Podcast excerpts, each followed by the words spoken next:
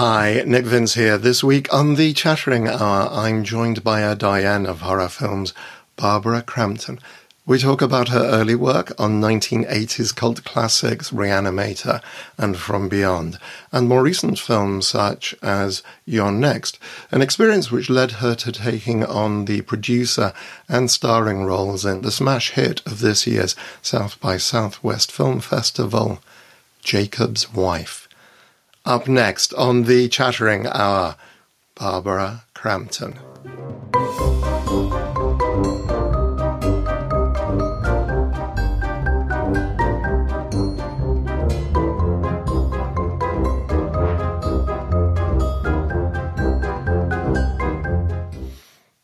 And we're back with my special guest, Barbara Crampton. Barbara started her career on TV in The Days of Our Lives, and she's had long running roles in The Young and the Restless and The Bold and the Beautiful. Her films include We Are Still Here, Chopping Mall, and Road Games. And in 2020, she was awarded a Rondo Award for her Fangoria magazine column, Scene Queen. Barbara, thank you so much for joining me today. Thank you, Nick. Nice to be with you. Thank you. So, I wanted to take us all the way back to your beginning, if we may. I understand you were born in New York but grew up in Vermont. Right. So, what was your childhood like? Wow, that's a big question. Um, it there was a lot going on in my childhood. Um, my father was a concessionaire with fairs and carnivals. So we traveled a lot in the summertime with a fair circuit. And right. I grew up on a carnival lot playing games and sleeping in boxes with stuffed animals and riding the rides and eating fried bread dough and, you know, just sort of being on my own, being a rapscallion kid. Cool. So when when did that end? Say when I was about 13 was right. the last time that I went out on the road with with my father.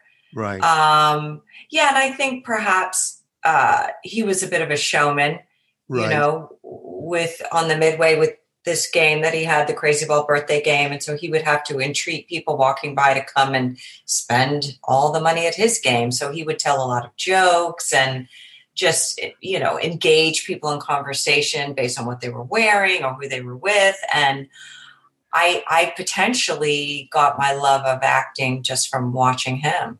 Right right right. Yeah. but then you went on to study at uh, castleton state uh, college in vermont and graduated mm-hmm. with a bachelor of arts in theater yes. Yeah. So was, was was stage your original intention? Was that what really drew you to performing? Uh, no, no, I don't know. I don't know if I knew what I wanted to do back then. I I did grow up watching Dark Shadows, so potentially that would portend what my life would be like. And you know, I really loved Night Gallery and The Outer Limits and things like that. But I also loved the theater and I love stage. And right. I really, you know, that's really all we had at the college that I went to. And I I do think it gave me, like a lot of the English actors, I think it gave me a good foundation in right. character work and filling up the space with your intention that you want to force on the other characters that are in the play or you know in a movie with you and and just to have that you know it just felt like ballet one in a way. Right. You know of, of getting that classical training of uh, doing theater. And i and i moved to new york and i thought well maybe i'll do theater. I you know i, I didn't really know. Right. But um, I, I actually did king lear at the american theater of actors and i played cordelia in that and i really really enjoyed it. And I was taking classes at Herbert Berghof Studios and, you know, just just doing workshops and things. But it was when I I met somebody who was a movie of the week producer. His name, I don't even know if he's around anymore. I looked him up a few years ago. Uh, his name is Paul Pompian, and he was right. a friend of a friend. And he uh, we had this thing called Movies of the Week in America, and he uh, was the producer of Movies of the Week. And I met him, and he said, "You know, Barbara." 75% of the work that you do in theater, you don't really get paid for. You don't get paid very much for. And 75% of the work you're going to do in film, you're going to get paid for. I think you should move to Los Angeles. And it was really him saying that, that a light bulb went off. And I, and I thought, you know what? He could be right. I don't know. But here I am in my early 20s and thinking, why not? I mean, I've, I've been to California before on the road with my dad with the carnivals, and I really liked California. I liked the weather. And so I moved out there just a few months later with a girlfriend. I drove across country with her. She only lasted about six months and then she moved back. Right. But I stayed. Yeah. Wow. Wow. Do you remember what your first professional job was once you got to Los Angeles? Yes, actually, that gentleman, Paul, introduced me to my commercial agent. And I did a couple of commercials. I, I, I don't think that was my first job. I think I got that afterwards. But my first professional job was the first audition I ever had in my entire life professionally. And it was for this soap opera called Days of Our Lives. All right. So I went in and I read for that. And I got what they uh, what they talk about in the business as a callback. So I got a couple of callbacks, and then they did a test screening with me and the lead actor that I was going to be working opposite, and they called me three weeks later and said I had the job. So I, I did that show for about a year, and that was my introduction to being on screen. Really, wow, wow. What did you did you immediately take to performing in television? Was it just? No, it was really hard for me. It was really hard because um, I think I was very big on that show. You know, I was used to being on the stage, and I hadn't, as of yet, taken any film classes. Ah. And and everybody kept saying to me on the set, "Do less. Do exactly what you're doing, but do less. Do less." And I was like, "Do less? What does that mean?" Oh, so I was just doing my version of "do less." Uh, I figured it out after a while, but it's it's funny because if I go back to the beginnings of you know my acting training, and and subsequently I did take uh, film classes, but they talk about the energy uh, flowing through your body is the same, but the aperture through which it flows is smaller. So you know it's like when you're acting on camera or on film, it's just you know you just you do give a little bit less, and then when you're on the stage you've really got to show people what you're doing so they really see it. Um, so I had to learn how to modulate my instincts and Right. you know and just uh, keep it smaller. Right, right, right. Yeah, you Remember. It was a good education on a soap opera though because I I could do that there. Right, right. So, I mean, because you've you're filming a new episode every week. Or, Well, it's every day. Um, every they do they do 80 pages a day, but your character isn't always on. right, every single day. If you have a heavy storyline, you might be on five days a week, but then other times you might only be on once or twice. right, So so it would vary every week. Yeah. right, right, right, right. It sounds incredibly intense. Yeah. It Yeah. was at times, you know, a lot of dialogue, but Because then, I mean, your first screen role, I believe, is in 1984's Body Double, uh, Mhm. directed by Brian De Palma. Uh, Was that just a casting, or were you? yeah? I mhm, no, I auditioned for that. And um what's left in the film is only one scene, and I don't really say very much, but when I got the role, there was three scenes in the movie um, with Craig Wasson, and um, the night before I was to show up, I guess the casting director called or my agent called or somebody called me and said, "Oh, we've cut all the other scenes in the movie, and now you you only have this one scene where you're having an affair with with another guy and Craig Wasson, and he finds you. Do you still want to do it?" Oh, and I thought, geez, this is Brian De Palma. How can I say no? So I said, okay, I'll do it. yeah. So it was just were you literally just on set for one day? Yeah, just one day, a Yeah. very long day, because he's notorious for doing a lot of takes of everything. So I think I we did sixty or seventy takes of every angle. I mean, it was it was crazy. But I guess if you have nine months to shoot a movie, why not? Yeah. Yeah. Yeah. Yeah. No, absolutely. I mean, it wasn't terribly successful when it first came out, but has become more popular mm. since. I was curious because I know you've done horror conventions. Mm-hmm. Do, you, do, you, find fans of the film? Do you get people asking you to sign autographs from that movie? Oh, not so much, really. Surprisingly, it's. I think it's more of a thriller in a way, and I, I think that's a pretty broad genre that a lot of right. people like. It's very mainstream, right? And and Brian is kind of mainstream. I, I more often have people asking me to sign things for Re-Animator or From Beyond, and some of the new stuff as well. Right. But they they go back to these classic horror films that I was in in the eighties. Right. No, that's because it was Re-Animator I wanted to move on to next. Yeah. Again, just a casting or mm-hmm. Yeah, the um the girl who originally had the part, I don't I don't know who she was. Um I hadn't auditioned for it as of yet. She got the role, but then her mother read the script and you know, we were all quite young at the time and her mother said, "I don't think you should do this movie. This is too, you know, risque or too freaky to you know this horror movie. What do you what do you want to do that for? So they had another casting session and i was called in as a replacement.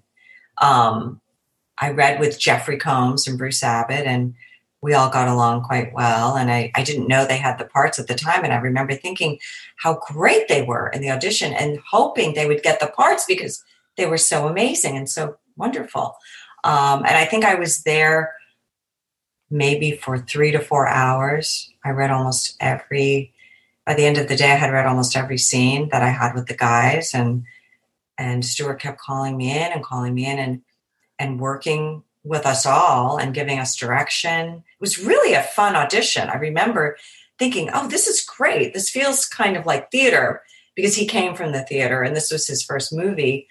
Um, and, and when I did get the part, we rehearsed the whole film for about three weeks. And I I thought to myself, this is great. This is what they do in films. They also rehearse them. Of course, this never happened to me since. No. Uh, but we rehearsed the crap out of every single scene in that in that film. Maybe that's why it's so good. I don't know. It, it's it's brilliant. I love it. I was watching it again the other day. I've seen it before, but I was just going to watch it. It is just fun, and I think what yeah. you've got a really nice role from an actor's perspective. I think in that mm-hmm. she's there, kind of outside this madness, this voice of reason. Mm-hmm. As she watches her boyfriend get sucked in by this mesmeric um, guy who played it. What so you you you must have read the whole script during that mm-hmm. audition then in that case. Yeah. Oh you, yeah. did you have similar qualms about you know taking this on or it was just really? I really didn't. I read it and i thought it was fun. It seemed like a fun movie to me and it and it seemed comedic on the page mm-hmm. and it was also a really good role you're right i she had an arc to her something you know terrible happened, and she mm. had a lot of emotional uh, qualities inherent in the role. And as a young actor, somebody offers you a role, and I mean, I didn't expect that I would be working in the horror genre for the rest of my life, but at the time, it could have been a comedy and a great role, and I would have said yes, you know. And I, I think I just got lucky that I was in that part. But yeah, I mean, there's some definitely uh, you know risque parts to the movie and over the top gore and chills and scares and i don't know maybe growing up on the carnival lot i just had a different barometer for for that kind of material like it didn't didn't scare me or or freak me out or it wasn't you know wasn't adverse to anything i held right. ideologically or anything yeah right Right, right. And you mentioned that, you know, Stuart Gordon came from a theatrical background and you had all this wonderful rehearsal time. You also then went on to do From Beyond uh, with Stuart Gordon and with Jeffrey Combs again. And again, a much meatier and quite an amazing outfit as well. Yeah. I mean, I think that's probably to date one of the best characters I've ever been able to play. She was so multidimensional and she went into the beyond. So multidimensional.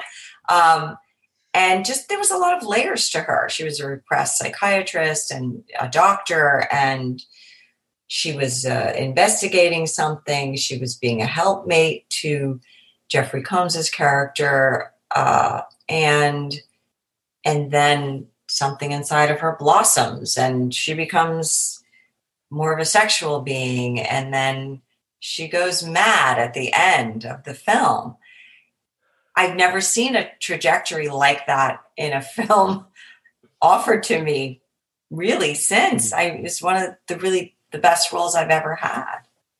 Right. So what do you feel about the way women are portrayed uh, in films, in horror films, mm-hmm. generally speaking?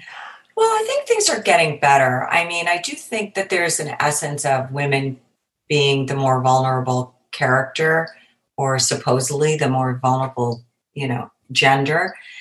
And and in movies and frequently in horror movies, you there's a villain and mm-hmm. there's a hero and something or someone has to be saved. And I think it w- was quite natural in storytelling to use a woman in that way to elucidate that fear and to say this is something worth fighting for and to show the vulnerabilities and and sometimes that would lean into um, physical uh, vulnerabilities as well. I do think that, especially in the 80s, uh, most of those scripts were written by men. So a lot of it was mm. like what a man wants to see. And I do believe that we've evolved over uh, the last number of years and we're telling stories that are a little bit more sensitive to exploiting women, if you will. Right.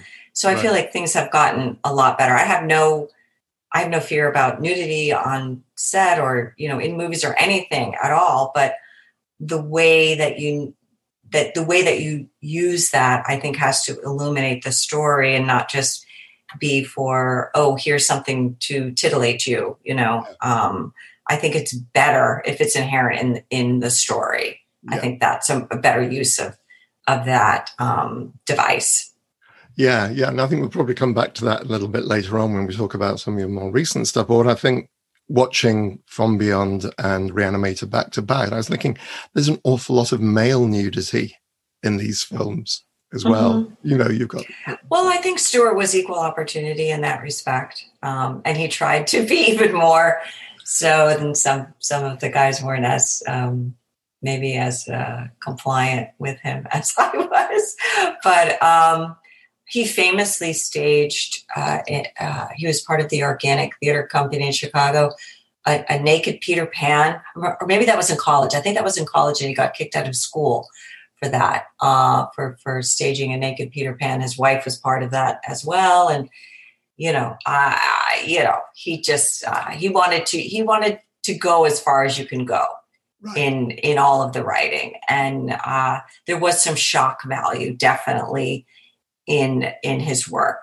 Um, and it was on all levels, you know, emotionally, mentally, physically, spiritually.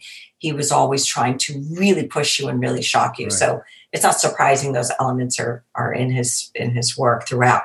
Right. Right.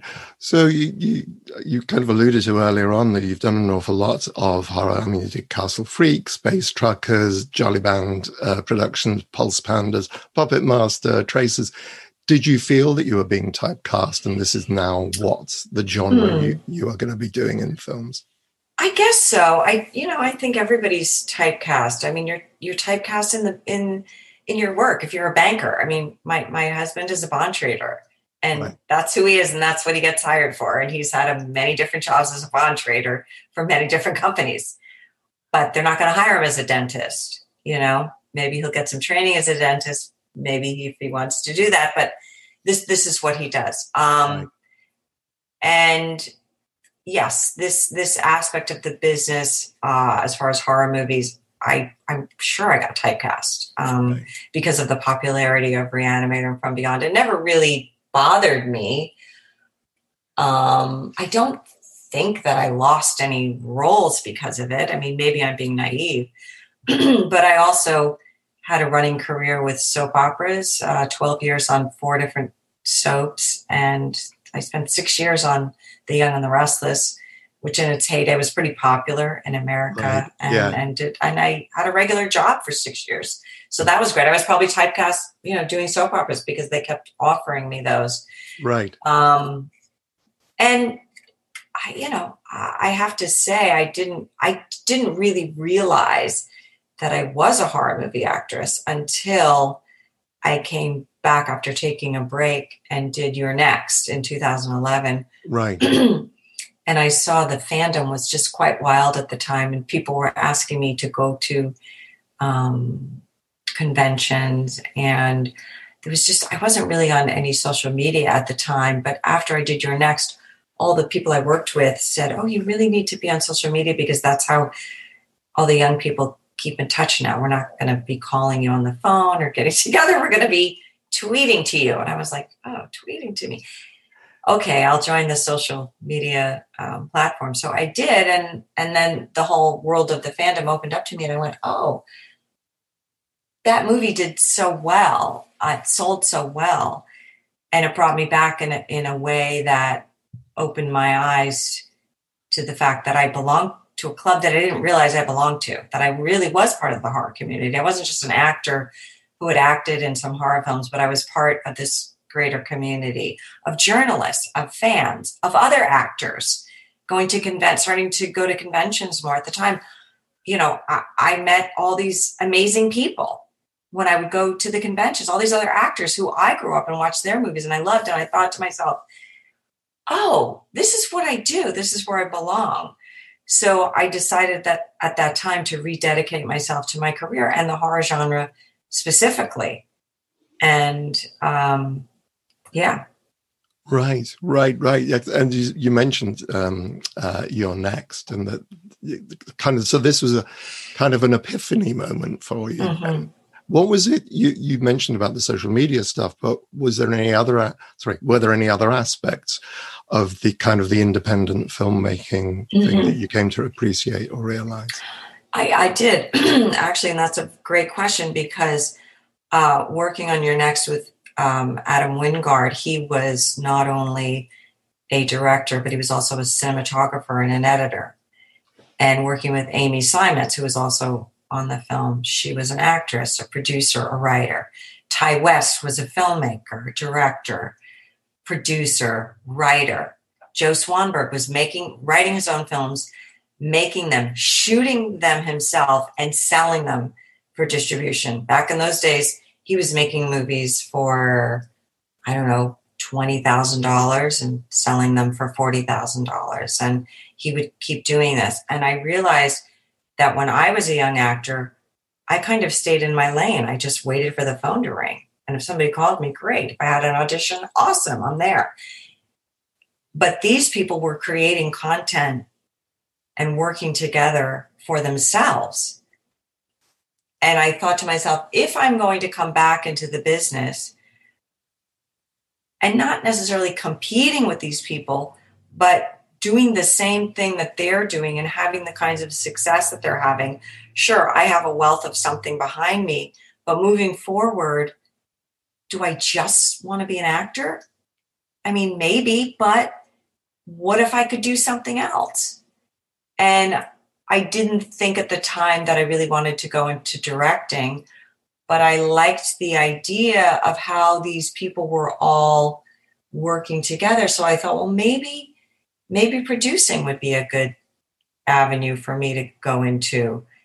And I I just started sort of following what the, the producers on that movie were doing, Keith Calder and Jessica Wu and they were working their way up project by project working with different people that you know people that were were um, helping them to to just grow and elevate by each project and i thought that, that's how these guys are doing it. They're they're and they're selling films now at film festivals. And that that's how the movies are getting out there. I when i was younger the movie had built-in distribution. You didn't make it unless you had a pre-sale and somebody was telling you, oh, here's the money, and you know, we're going to put it out at a certain time. This is when it's coming out. now people were just making movies and making them as cheaply as possible, getting them to film festivals, and then selling them there. And I started going to the film festivals with You're Next. And so all of that sort of coalesced into me feeling like, okay, if I'm going to come back, I really don't want to be that person that sits around and waits for the phone. I really love storytelling. I really love the work. It's really about the work for me and about characters and understanding the human condition and illuminating why we do the things we do. And and so I that was one of my thoughts um, 10 years ago was to kind of get into producing. And just even when you think about things I believe that opportunities arise for you to take more chances. And and I did with a couple of people and a couple of projects and things started to you know come my way that I could work on in that capacity. Um, I, I I actually had one movie that I'm still trying to make today called The Wildness, but I got it set up at a at a big company, and we were in development on, for two years on that. We haven't made it yet. Now we have the rights back, and we're working with another company. But since that time, I made a film called Beyond the Gates with Jackson Stewart, and I was an actor in that and produced that, and uh, we did quite well with it. And then um, started working on some other films. Right. What What do you think, or what do you find, having taken on the new role of being a producer? What do you find the greatest challenge in that new role? Uh, I think it's a, a, lot of the writers that I'm working with, or uh, when when scripts come in, I, I feel like they really need a lot of help and guidance and direction.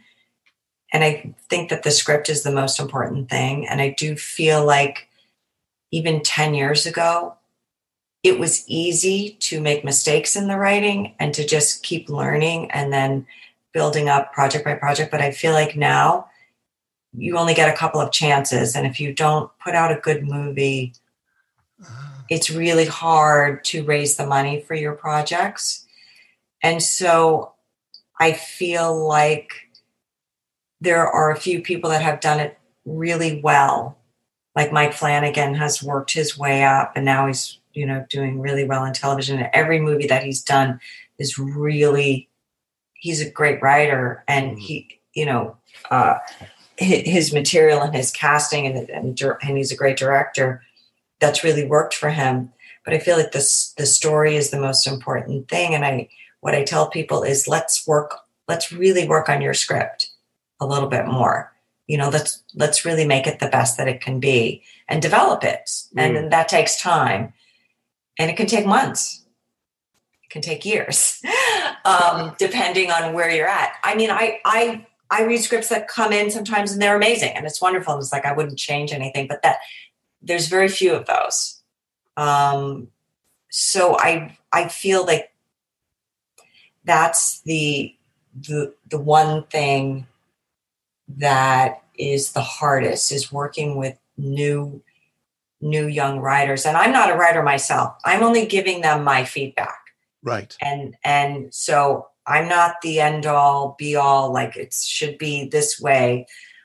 But if i bring up questions and i ask questions about things and they the writers need to work on it you know it can take them a long time. If because a lot of the people that i'm working with are are, are young people and mm. it can just take them a while to to really um, hone their skills and, and really get the script in the best shape that it needs to be to compete in this environment. Right. So, what do you think? What, do you have a piece of advice for any aspiring writer um, who's sitting down saying, "I've got this great idea. Mm-hmm. It, film is the format for this particular story. Got me mm. software. I, have read all mm-hmm. the books. Save the cat. Mm-hmm. Whatever." What's the best piece of advice you think you can give to an aspiring film screenwriter? I would, there's a few things I would say. Keep it simple. And, but the characters have to be people that you identify with and you have empathy for, especially in the horror genre. Because if something terrible is going to happen to somebody, you have to care. So keeping it simple but also telling a story where you care about the characters, you have to put some information in there. So that's hard. That seems like a juxtaposition and a duality. And that's so that's really hard to do. So that's that's the first couple of things. Keep it simple, but keep your characters have your characters have empathy. Right. The other thing is that film is visual. So you've got to write in visual stuff. You can't just write people talking and moving from room to room talking. There has to be visual stuff happening, or else, you know, it's a play, really. Um, and also, I would say in today's marketplace, from what I know about what the salespeople tell me, is that something scary sells well internationally. And I tell this to people all the time. People can write wonderful characters of somebody in peril and a hero and, and overcoming some tragic or horrible event or crisis. And it can have catharsis and it can have, you know, wonderful meaning. But especially in the horror genre, if it's not scary, it's not going to sell well internationally because culturally, the thing that really transfers well is fear. You know, it's like we all understand fear. And a psychologist friend of mine once said to me, we make more decisions based on fear than we do on love. So it's a quite a profound emotion to deal with. And the horror genre deals with it like no other genre. And that is something that transfers in any language. So many times it's, you know, there'll be movies that'll do so well in America or in England or Australia, but they won't transfer to the other territories where they don't speak our language because there's cultural differences and they don't, you know, it's hard to quite quite get that, you know, those character quirks and things. That's why I say keep it simple but empathetic, and make it scary. So that, that those are the three simple, right. empathetic, and, and make it scary because everybody can relate to being scared. And right. how do you how do you write a screenplay that's scary? I don't know. when I read one, I go, "Oh, this is scary! oh my god, I love this! I get it." Um, and when you watch a movie, you think, "Oh my god, this is scary," and it's it's hard. It, it's it's such a it's such a difficult thing and sometimes it really is in the filming of it. And people like james wan are really great at mm. making things scary. Um, and mike flanagan is great at making things scary so i think you have to study those filmmakers. Study the filmmakers they're really good at their craft and try to you know not copy them but sort of emulate what they're doing Right, right. One of the um, you talked about uh, some of the films that you've been making recently, and one I wanted to uh, zero in on, uh, particularly was Reborn, uh, mm-hmm. which is 2018. I thought I really enjoyed that, and again, it's scary. It's, mm-hmm. it's mm-hmm. tense, and it's, it's tense. Yeah. Yes. I mean, if you don't have the scares, you have to have the tension. That's yeah. the other thing. And that's a very good point you bring up if you don't have the scares, if you keep the tension there, that's that kind of bodes into thriller territory. That is as effective, really, mm. as as something being scary, and that yeah. can work too. Yeah. Mm-hmm. What what? Uh, how much were you involved in the development of Reborn, or were you just playing a role? On I was just playing a role, and in fact, uh, that was another case of uh, they had another actress, and something happened with her, and I knew the director of that film, and he called me on a Friday and he said, We need somebody to come in and take over this role. Can you be here on Monday? And it, it, I live in San Francisco and it was shooting in, in Los Angeles. So I read the script that night and packed up my car and I drove right down there. So I read the script one time before I started filming it and had to, you know, learn the lines as quickly as possible. But I, I liked the script and I wanted to help my friend out. So I said, yes, I'll do it. Wow. Wow. I'd never have known. I had, had so little preparation. So how long was yeah. the shoot in that case? Oh, I don't know. I think, well, we shot right before Christmas, and then we broke for Christmas for some weird reason. I don't I don't know why. I think maybe because the other gal, um, you know, her not doing it set them back, and so they didn't have enough time to shoot everything before Christmas. So we shot for two weeks before Christmas. Then we had three weeks off, and then we came back again. So I think I was better in the second half because I had more time to to rehearse.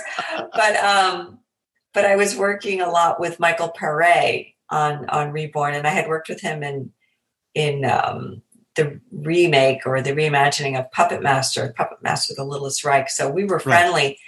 and I really leaned on him for the for the um, for my part, and you know, talked with him a lot. And I remember one scene, I said, Michael, I have no idea how to play this scene. I'm really at a loss. Can we just talk this scene through? Can you talk with me about it? Can we discuss it so that I can kind of get in the mood and get in the feeling and the flow of it? Because I don't, I don't know how I'm going to play this. I have no, you know, I just, I don't, I don't know. Uh, and, and, you know, bec- everybody has their process, right? right? And I'm a preparer. I do like to prepare and I didn't have the time to prepare on this. I like to prepare, but then I like to be able to forget it. If something happens in the moment that comes to me, I feel free enough if I prepared enough that I can just go with whatever's happening. But I I didn't have time to prepare and I had to just go with whatever. I mean, basically the whole movie was go with whatever. And I I just this one scene i just you know it, it, makes me nervous even to talk about it because it was it's not a good feeling for me to feel like oh i don't know if i have a handle on this material yet you know i knew my lines but i didn't i didn't know how to play it so i mean part of what i had to do was play that i didn't know what i was doing or how to feel i mean that was what was really going on with me and so i don't want to deny anything that's going on with me either so that you know i just felt really really at odds with myself right. uh, filming that whole movie. Wow. Well, it doesn't come, I mean, it comes across as a woman who's still grieving after 16 years mm-hmm. and naturally and understandably so, and of course, you got to work with Monte Markham as you did on. Uh, yes, uh, and you probably know Monte, right? I've met him a Do couple you? of times. Yeah, yeah, uh-huh. such He's a lovely. So man. wonderful, and I had worked with him on "We Are Still Here," a movie that I did in 2015, and I'm quite fond of him. He's amazing. Yeah, he, yeah. He's, he's very funny. What I like about "We Are Still Here" is Monte Markham playing just out and out evil. and so believable. Right? Yeah. And then you watch him on the Golden Girls, and you know he's such a sweet man on that. Ch- I mean, he's been in a million things, but he, he has a range. That guy, and you know who, you know. I, I think as we get older, we, we do get to spread our wings a little bit sometimes, and people put us in these interesting roles that are against our type. And that was definitely against Monte's type. And he was just he was so delicious playing an evil yeah, person. Yeah, yeah, he's, he's, he's great, absolutely wonderful. One of the other things I wanted to talk about was you have a column in Fangoria magazine mm-hmm. entitled Scene Queen. Yeah. How which won an award? It won mm-hmm. a Rondo Award mm-hmm. last year. So congratulations on that. But how, for those of for people who've not mm-hmm. uh, had a chance to read it, can you tell us a little bit about the the column, what it is you do in it? Well, it started because um, the reason they asked me to write a column was because a number of years ago, somebody referred to me as a scream queen, which they do uh, from time to time. And I don't know, I just had an issue with it in that moment, which I don't really prefer the term. Um, I prefer actor. But um, yeah, I, I, I put a tweet out there saying, um, you know, that when I do interviews and things, I usually tell people that, or tell a publicist uh, to tell the journalist, I, I really don't care for the term, so don't call me one because I think it's kind of reductive and just doesn't really illuminate what women have been doing in these movies for so long and the depth to of the emotions of where we go and what we do and the travels that the characters take. And and then two outlets asked me to write an article about it. And Fangoria asked me first, and I said, okay, I'm going to do it. So I wrote an article. Don't call me a scream queen. Actually, it was it was published on Birth Movies Death, right? Uh, which is a, a defunct um, website now, but I think it's still available if people look it up. And I just talked about where the term came from and just you know, and I don't want to make anybody feel bad for calling me that or calling other ladies that. I do think that it is a term that's used positively by most fans mm. and and saying, you know, this is our final girl, this is our queen, mm. and she's in a horror movie. And, you know, but I, I just I feel like the narrative of of what women do in films, especially in the horror genre, has come really far and I just don't think it's illuminating of what we do. So anyway, I wrote that article, and then I ha- I asked ten people or more to just give me their unabridged reaction to the term, and if they liked it and if they didn't. And some of the ladies were like, "Yeah, I don't mind the term at all." You know, I think even Heather Langer Langenkamp said, "I don't mind. You can call me that." And and other people. And then some women did. And I even talked to Edgar Wright about it. And he gave me a quote. And uh, a lot of people in the business gave me quotes. And so that's up there too. And, you know, everybody can take from it what they will. But after writing that article, Fangoria said, would you consider having, you know, doing a regular column and just writing about things in the horror genre from your point of view? So that's what I've been doing for the past two and a half years. Just, I just write about whatever. Um, right. And I, it's just whatever comes to me, or whatever's happening in the news, or you know something. Uh, I just write about it. So I continue to do that to this day, and it's really, it's really been fun. Right, right. It's it's interesting, isn't it? I think having watched a lot of horror movies in the last few months, wishing I think one of the negative aspects, to, as far as I'm concerned, is directors who only give female characters one reaction to terror, which is to scream at the top of the the lungs. Mm-hmm. mm-hmm. There's no. It's like okay, the axe has come through the door.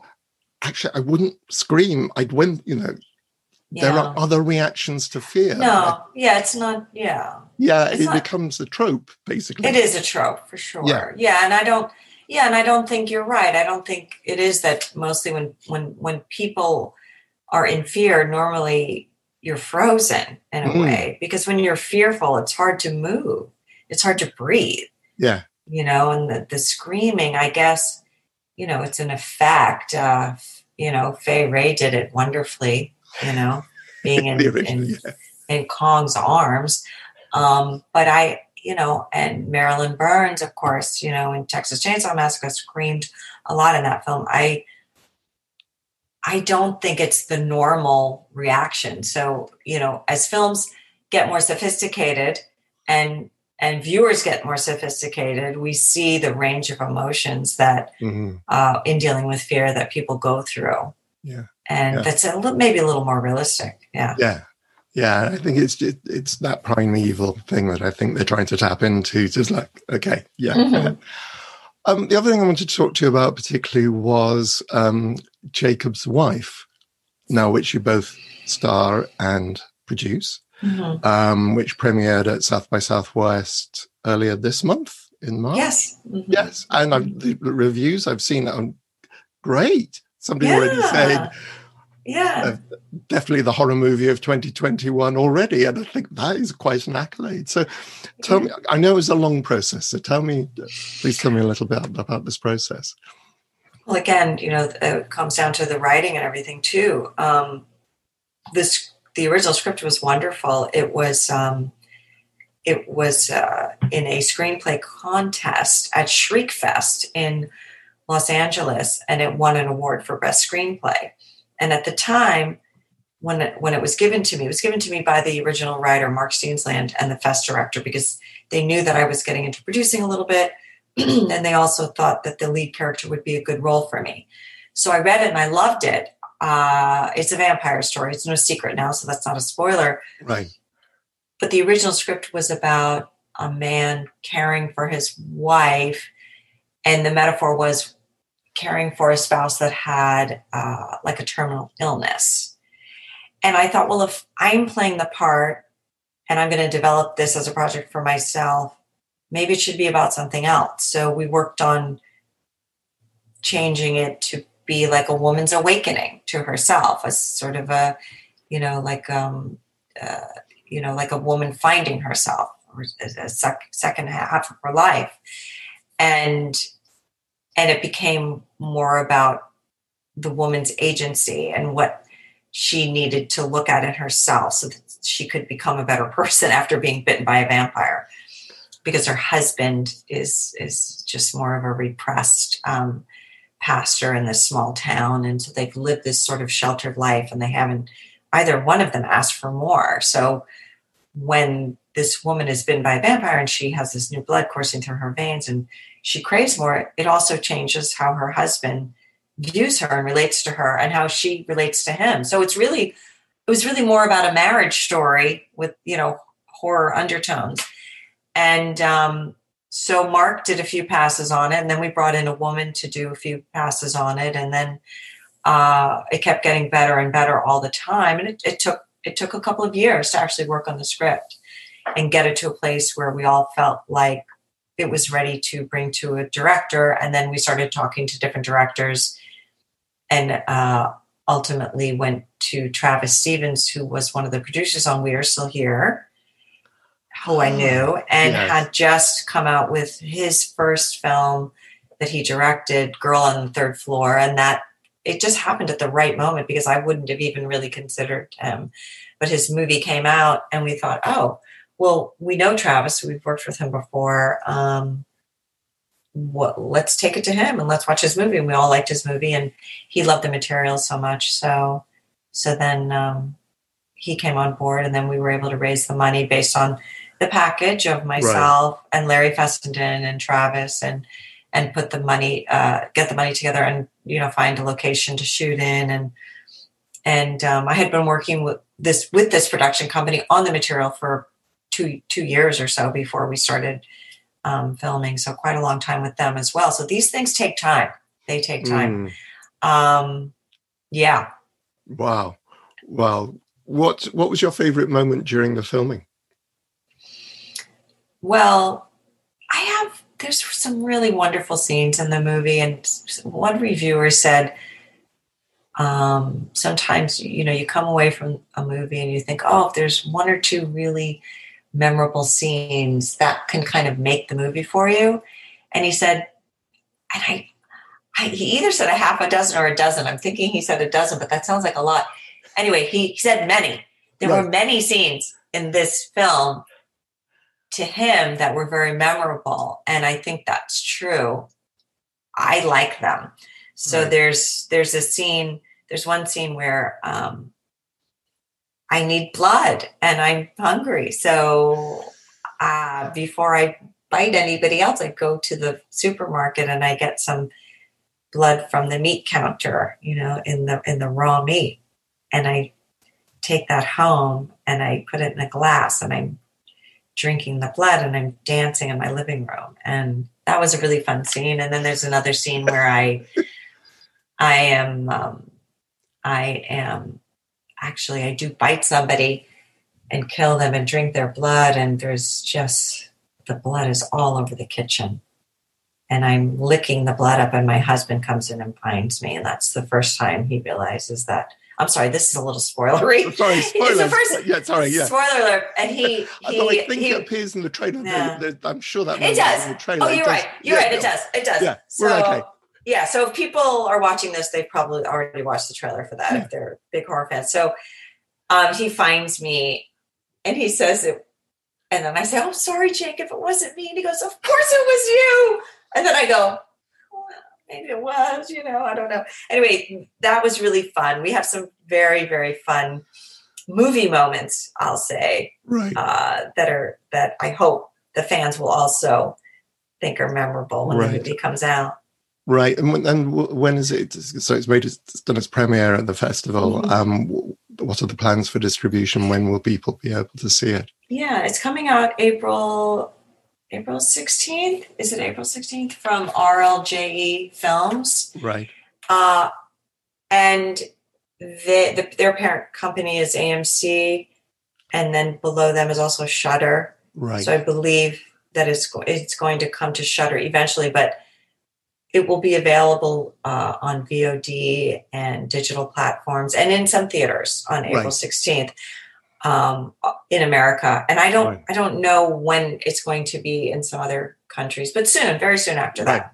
Right. Yeah, Excellent. Something for people to keep um, an Mhm. eye out for. yeah. Um, just, and I know you've got Creepshow season two. You've got an episode Mhm. coming out, and Yeah. Shudder coming. Any idea when that's coming going to be screened? Yeah, well, April 1st, I believe, is their first Right. episode. I'm in the second or third. I think I'm in the third one. Right. So I'll be in the third week.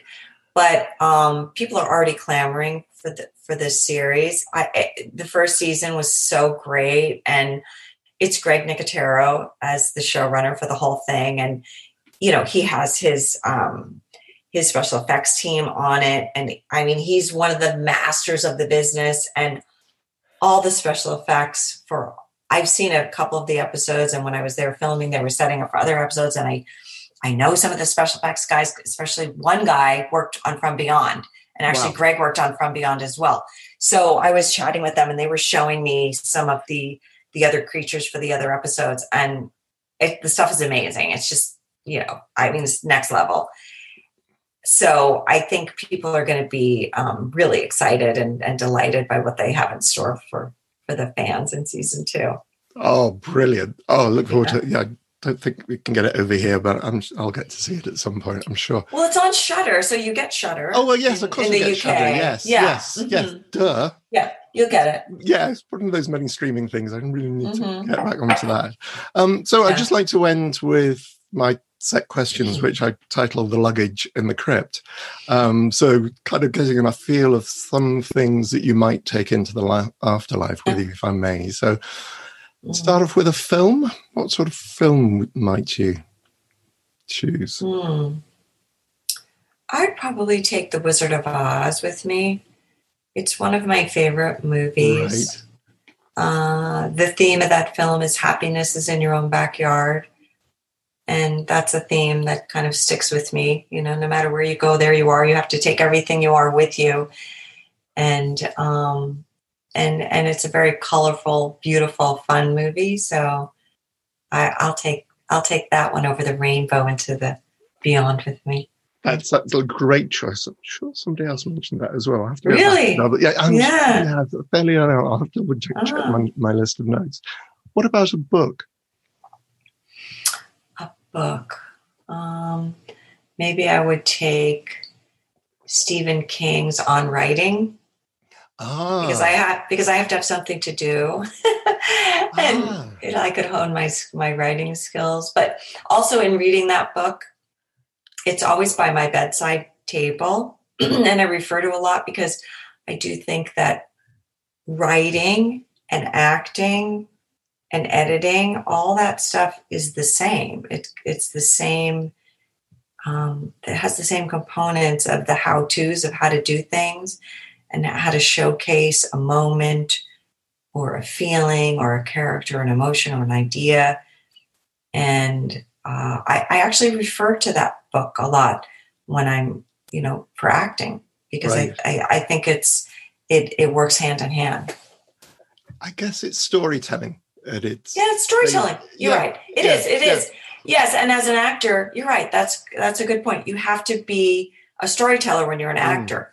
And sometimes, even when I'm playing a part and something's not there Mm, that I think is something missing here, do I not have enough information?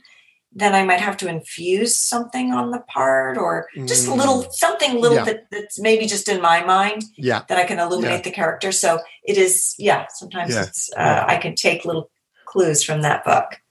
What about an album? Some music to listen to. Um, maybe one of the Beatles albums because I don't know. That's when I first.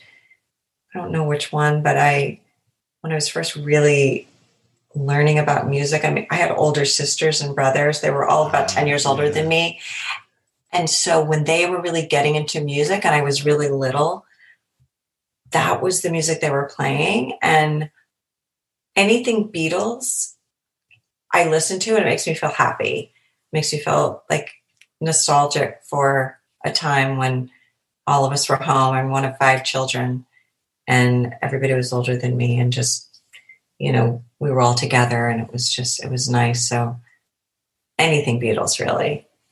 You just reminded me, but yeah, I think one of the first singles my brother ever bought was Yellow Submarine. Mm-hmm. And um, yeah, I, I immediately. It's a great song. It's I mean, a great song. And I meet yeah. on the flip side is Eleanor Rigby. Um, it's a wonderful contrast. Um, mm-hmm. the two. What about um, favorite food or drink? Favorite food or drink? Well, my favorite food that I could never live without are, is potato chips. I love potato chips, crisps, as you yes. call them. Yes. I just I'm crazy for crisps, uh, so I, I, I can't really go anywhere, especially into the afterlife, without my crisps. Um, and as far as a drink, I would have to take with me Sancerre. That's my favorite white wine is the Sancerre, right. so I'll take right. that with me. Right. Yeah. And what flavor uh, potato chips? Well, I, any kind really will do. Uh, I like them all. The thin, the thin, light ones, the crisp ones, um, the flavored ones. I right. was in France a couple of years ago, and they had to, chicken and tomato potato chips. Oh wow! And yeah, they they were amazing. They tasted like chicken and tomato and potato. I felt like I was eating a little meal.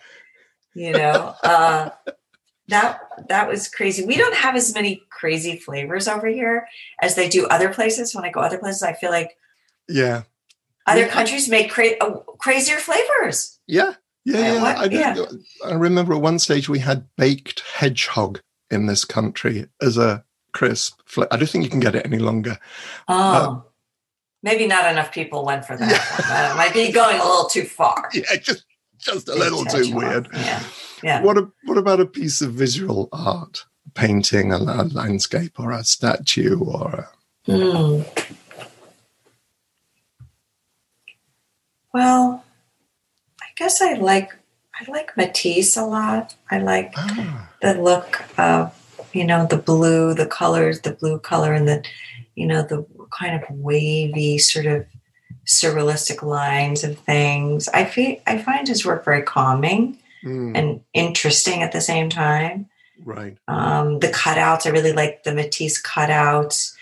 Um, they did a, a really nice exhibit of that that I think was going around the world a couple of years ago, and I went I went three times to see it, um, just to look at these big cutouts that were in the rooms. Just the shapes and everything were Yes. You know, the big shapes were just beautiful to look at. It's the the, the, the figures dancing in the circle is is one mm-hmm. of my mm-hmm. favorites, and I, mm-hmm. yeah, yeah, I, I, get Matisse. I love Matisse as well. Mm-hmm. And what about a luxury? Just something else that just makes your life more comfortable, and more pleasurable.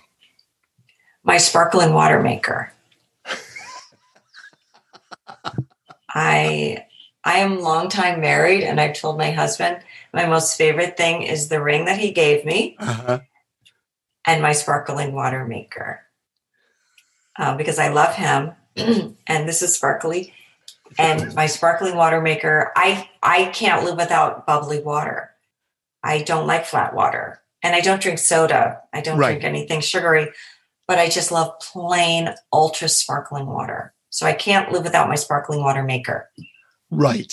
Mm. Right. Mm. Yes. It's so refreshing. I get that. Yeah. I was talking about those the other day. Uh, they we don't have one, but um, yeah. Brilliant. Wow. Soda stream. We are talking about the old fashioned. A soda stream. The, well, actually, they call they call them soda stream now. Oh right, right. It is called a soda stream. Yeah, yeah, because I was yeah. thinking that it used to be the sort of the 1930s style with the thing that used to twist the canister into, and the, yes, yes, yes, yes. Uh-huh. This, is, this, is what I associate with that. Barbara, thank you so much for joining me today. You, this has been wonderful. It's lovely talking with you. Thank you so much. It's my pleasure. Well, take care of yourself, and hopefully, oh, where where can people find out about what you're up to. Um, Twitter, you mentioned? Yeah, I'm on Twitter. Mostly I'm on Facebook, Twitter, and Instagram. I don't really do Facebook as much anymore. Right. I don't know. Just everybody gets too angry. They get angry on Twitter too, but I kind of keep to myself and just do my own thing there. And right. then on Instagram, yeah. My thanks again to Barbara Crampton. What a lovely lady and fascinating stories. Join me next week on the Chattering Hour, and in the meantime, stay safe and well. The Chattering Hour, hosted by Nicholas Vince, is produced by Chris Rowe Management and Tea Time Productions. Producer Chris Rowe, with production support from Jared Friedrich and Amanda Rome West. Composer Kevin MacLeod. Copyright Tea Time Productions.